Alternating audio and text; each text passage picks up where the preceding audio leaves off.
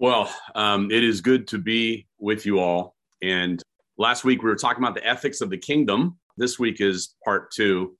And I just want to read through that passage again in Hebrews 13. Last week we talked about just how countercultural it feels to read through a passage like this. So, Hebrews 13, 1 through 6. Let brotherly love continue and do not neglect to show hospitality to strangers, for thereby some have entertained angels unawares. Remember those who are in prison as though in prison with them, and those who are mistreated, since you are also in the body. We talked about that last week. And this week, we're talking about these passages here. Um, Let marriage be held in honor among all. Let the marriage bed be undefiled, for God will judge the sexually immoral and adulterous. Keep your life free from the love of money and be content with what you have, for he has said, I will never leave you or forsake you. So we can confidently say, The Lord is my helper, I will not fear. What can man do to me? Uh, let's just take a moment and pray before we get into our time in the Word. Father, thanks for this gathering on Zoom. Uh, we're excited to be back in our building next week, but Lord, uh, whether we are gathered in person or or scattered and connected um, virtually, Lord, let Your Holy Spirit be lit a flame in our hearts, that the Word of God, which we believe is authoritative over our lives for truth and practice, would uh, resonate deeply within us and convict us of our sins and convince us that Christ is Lord, that we may live differently and uh, be filled with the gratitude of your grace in our lives. In Christ's name, amen. Well, thanks again for being here. We're talking about the ethics of the kingdom. And I just want to say up front in that passage, there's uh, uh, an ethical command about marriage and one about the love of money. I'm going to spend probably no time on the love of money simply because a few weeks ago we talked about the love of money being the root of all kinds of evils. So because we've we covered that recently, uh, I'm not going to spend too much time on it. So let's let's let's take a look at, at verse four here. This idea of letting marriage be held in honor, the marriage bed being undefiled. I think there's been tons of confusion, probably over the years, about what something like this might mean. I've mentioned before that sexual morality of the New Testament is is quite important in that it's at the top of almost every ethics list of ethics. So I said a couple months ago that you know people accuse and sometimes even Christians that the church makes way too big a deal about sexual sin uh, over and above other sins, and I've wrestled with that. But when I look at scripture, it looks like the Bible itself makes a really big deal about sexual immorality um, because it's at the top of every ethics ethics list. And I think the reason that is is because sexual sin has so much but has the potential for so much destruction. And it it has such long lasting effects. In other words if someone steals from you you might lose your property for a while. And and or if you're the person who's stealing you might have to pay restitution or do some time in jail. But i don't know that anything has quite the power to level such emotional physical mental and spiritual destruction as sexual sin. So like i said the sexual ethics of the Bible are quite conservative. One way people get around this is to say, you know, those passages don't mean what you think they mean. And sometimes uh, liberal theologians do this. They'll say, well, the sexual ethics of the Bible are quite conservative, but that was a different time and a different context, which no longer apply. Uh, one rule for us in approaching, and I, I haven't really gotten into my, my message here, but one rule for us in approaching a text of scripture like this is if the plain sense makes sense, seek no other sense. That's sort of a rule when we read the Bible. In other words, if scripture just has sort of a plain command, um, this now this doesn't this may not be true in every sense, but as a general rule, it's a really good uh, way to approach scripture. If the plain sense of the text makes sense, then seek no other sense. Why do we need to be told in this passage to honor marriage? Well, there are a few reasons. The Bible tends to command things that we are prone to go the opposite way in. As sinners, we often need to be told to do what our sinful nature rebels against. Now, in the first century, people rejected marriage in favor of aesthetic lifestyle and a lot of, there was a lot of thinking uh, among the greeks and even some of the jews that to be truly pious or wise one had to live a celibate life and in essence it that message was pressing in on the Hebrew Christians to whom this book is written, and it effectively devalued marriage. It's not entirely clear whether Paul was influenced by that, but Paul modifies that in another place in the Bible and says that his own celibacy he spoke by permission and not by commandment. In other words, his celibate lifestyle was not because he did not regard marriage highly or thought that that was um, something all people to be faithful or uh, pious had to do. People also rebelled and rebel against marital chastity. That's a that's a topic here in this passage. The idea of being faithful. And it's a problem with us still today. You know, some statistics suggest that anywhere from 30 to 60% of married couples will cheat at least once in their marriage. I'd like to believe that number is much lower for committed Christians, but I don't know for sure. That's a staggering statistic that over the life of, of a marriage, 30 to 60% of married couples will cheat at least once. I can tell you that marriage as an institution is in trouble. And the trouble about marriage in our modern uh, day has had a huge effect on the church. if you haven't listened to anything I've said so far, if you're just getting warmed up or maybe you've been tuning in and out, I want you to pay close attention because this is the meat about what I want to talk about today, okay? Several years back, I participated in a demographic study to, that tried to find out why young people between the ages of 18 to 35 were conspicuously missing from churches today. Now, if you've been paying attention, you realize that it's not just our church, it's all churches across all denom- denominational lines are conspicuously missing that age group. We might call them like millennials or Gen Z now. Some people think Gen Z and millennials are actually the same generation, but we did some research. This is several years back, another pastor and I, and it took us on a journey that looked at all the data from a wide variety of socioeconomic backgrounds, ethnicities, different denominations across our nation and concluded that indeed it was true. Church attendance by people 18 to 35 in that age bracket is at an all time low. The average church today has less people in this age group than ever before. And we asked the question Are young people just less interested in God than they were a previous, you know, previous generations. Is that why they're not coming to church?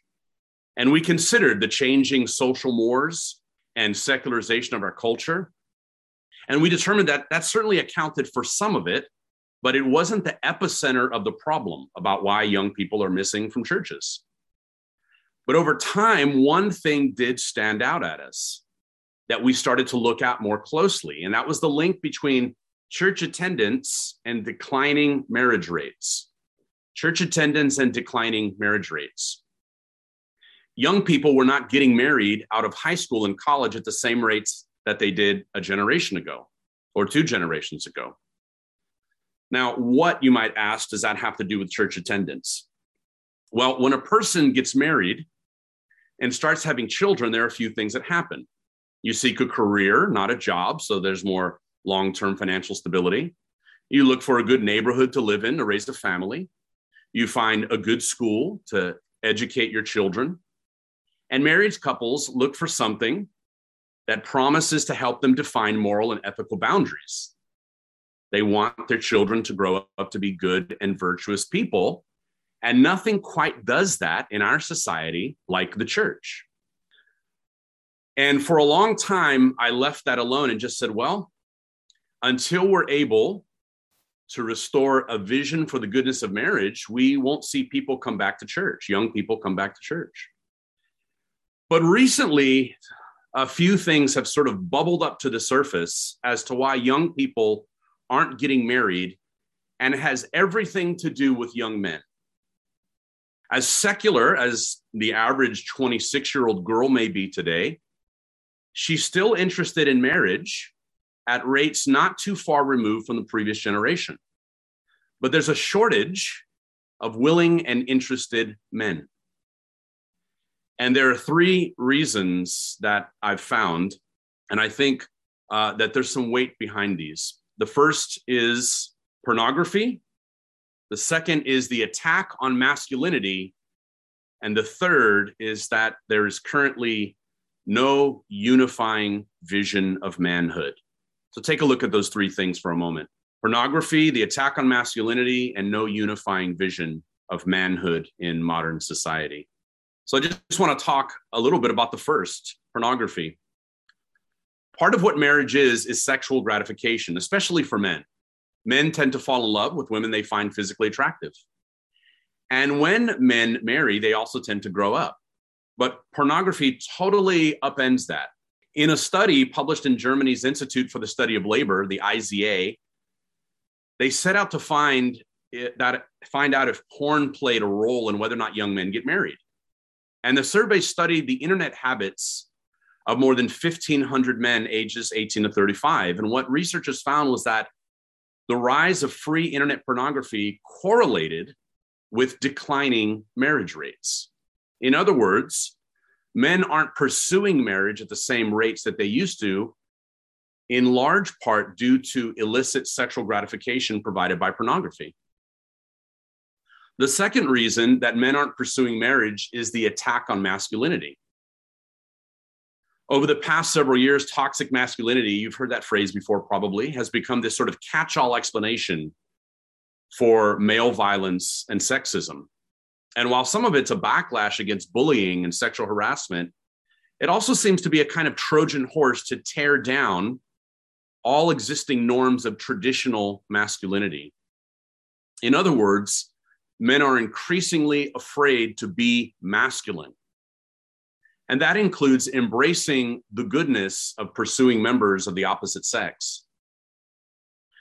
In I don't know, must have been around the year 2000. My son was three years old. My wife and I, we had a minivan at the time, and all of our kids were packed in the minivan. And we went to our favorite taco joint in California where we lived at the time. And there was a drive through. It was one of the few really authentic Mexican taco joints that had a drive through. And my son was sitting directly behind me, and he was only about three years old, and he's in a car seat. So three years old. And as we drive up to, you know, the little window there to pay for our meal, there's the regular girl that we see when we go there about the time of day that we went, real pretty Hispanic girl. And as we paid, and she said, you know, thanks, give me one second, she walked off. And my three year old son behind me said, I gonna love that girl. I gonna kiss that girl. I gonna hug that girl. And my wife said, Josiah.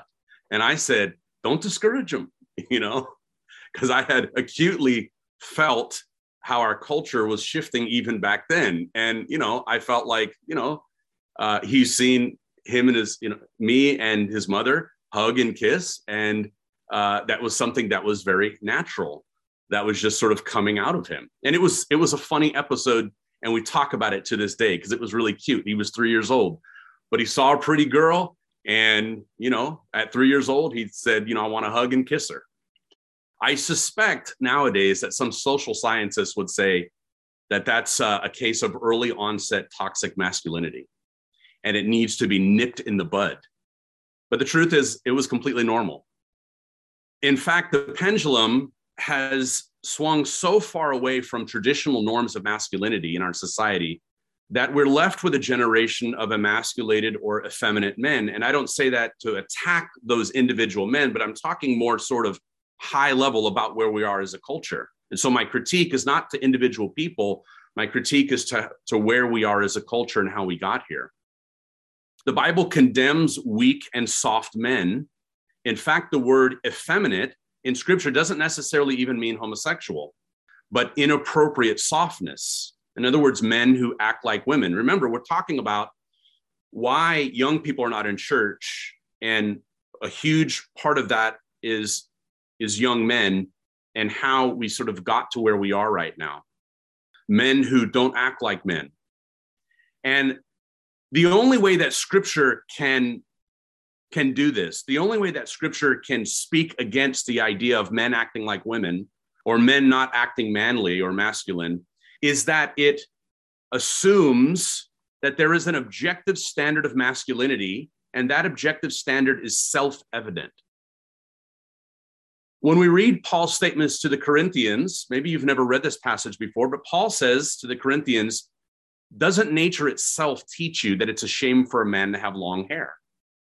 And we can determine and talk about the context, but I think from a basic reading, Paul is assuming uh, that masculinity is not a social construct, but something that even nature itself defines.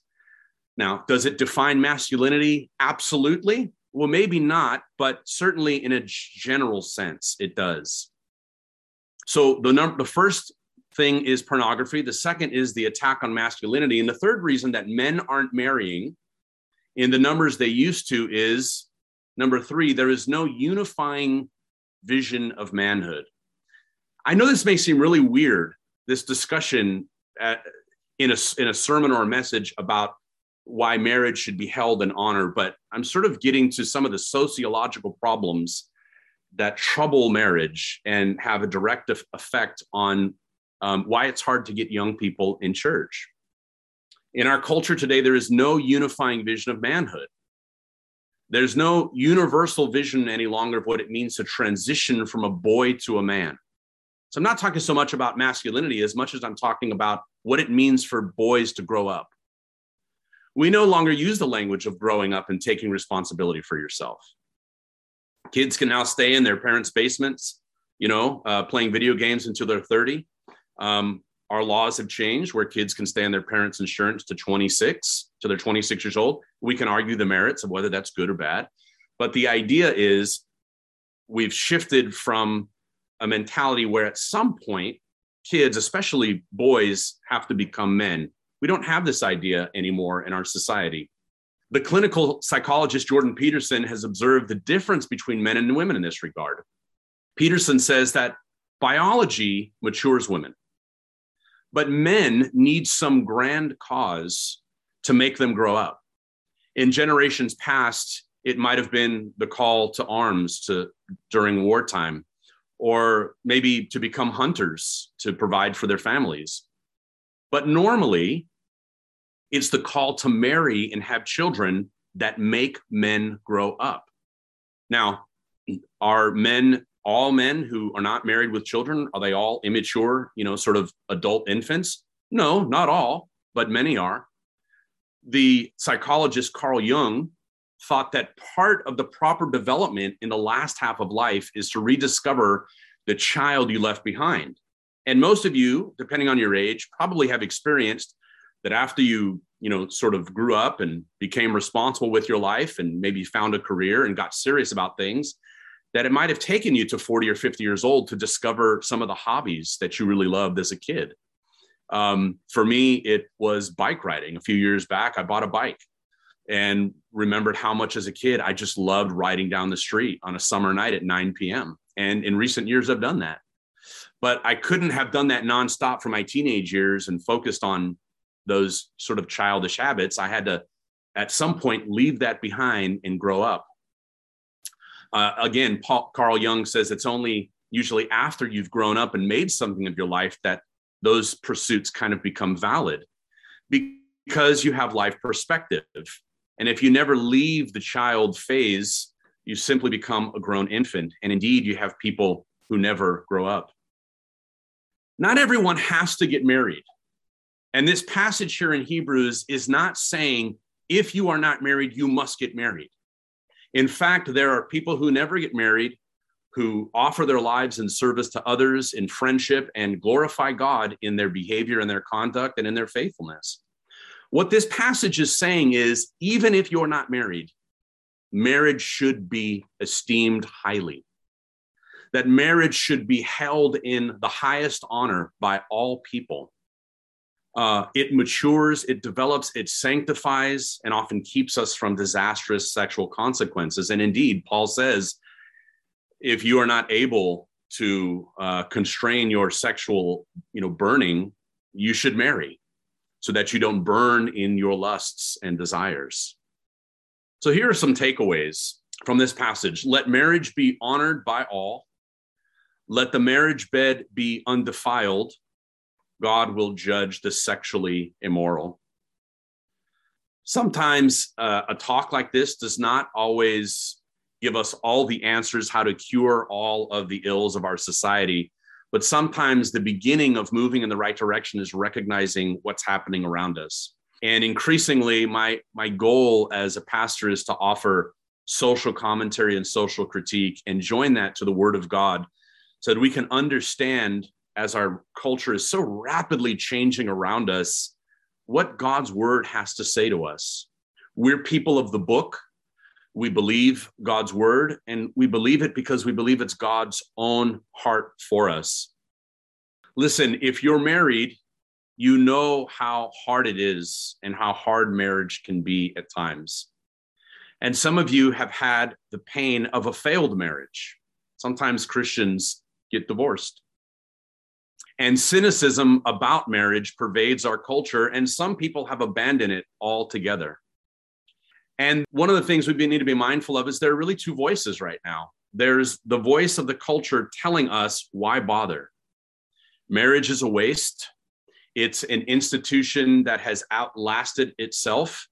Uh, our culture and our social mores and our understanding of relationships have moved past this antiquated institution. But God is telling us something different. God is telling us that marriage is good, that marriage comes from Him, that marriage is still good.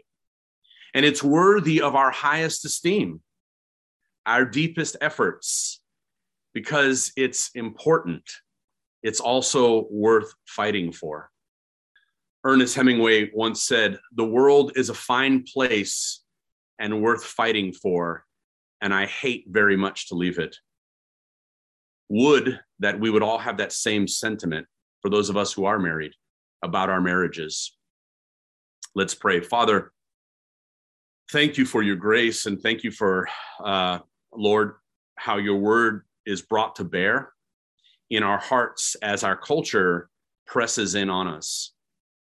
We know we're not the first society to uh, endure challenges about uh, marriage, but Father, in the in the um, in the covenant relationship of marriage, there is something of your own triune relationship with the Father, Son, and the Holy Spirit that we see.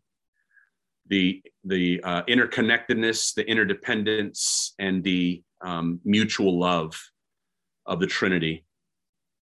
Help us, O oh God, even for those of us who are not married, not to resent marriage as an institution, but Lord God, to recognize and see that, Lord, you have um, uh, populated the earth over millennia through this institution, O God, as it points to you. And Lord, as we look back on that first marriage in the garden, we also look forward, O God, to the day that you will restore all things that were lost in the fall, including our marriages. Lord, we thank you in Christ's name. Amen.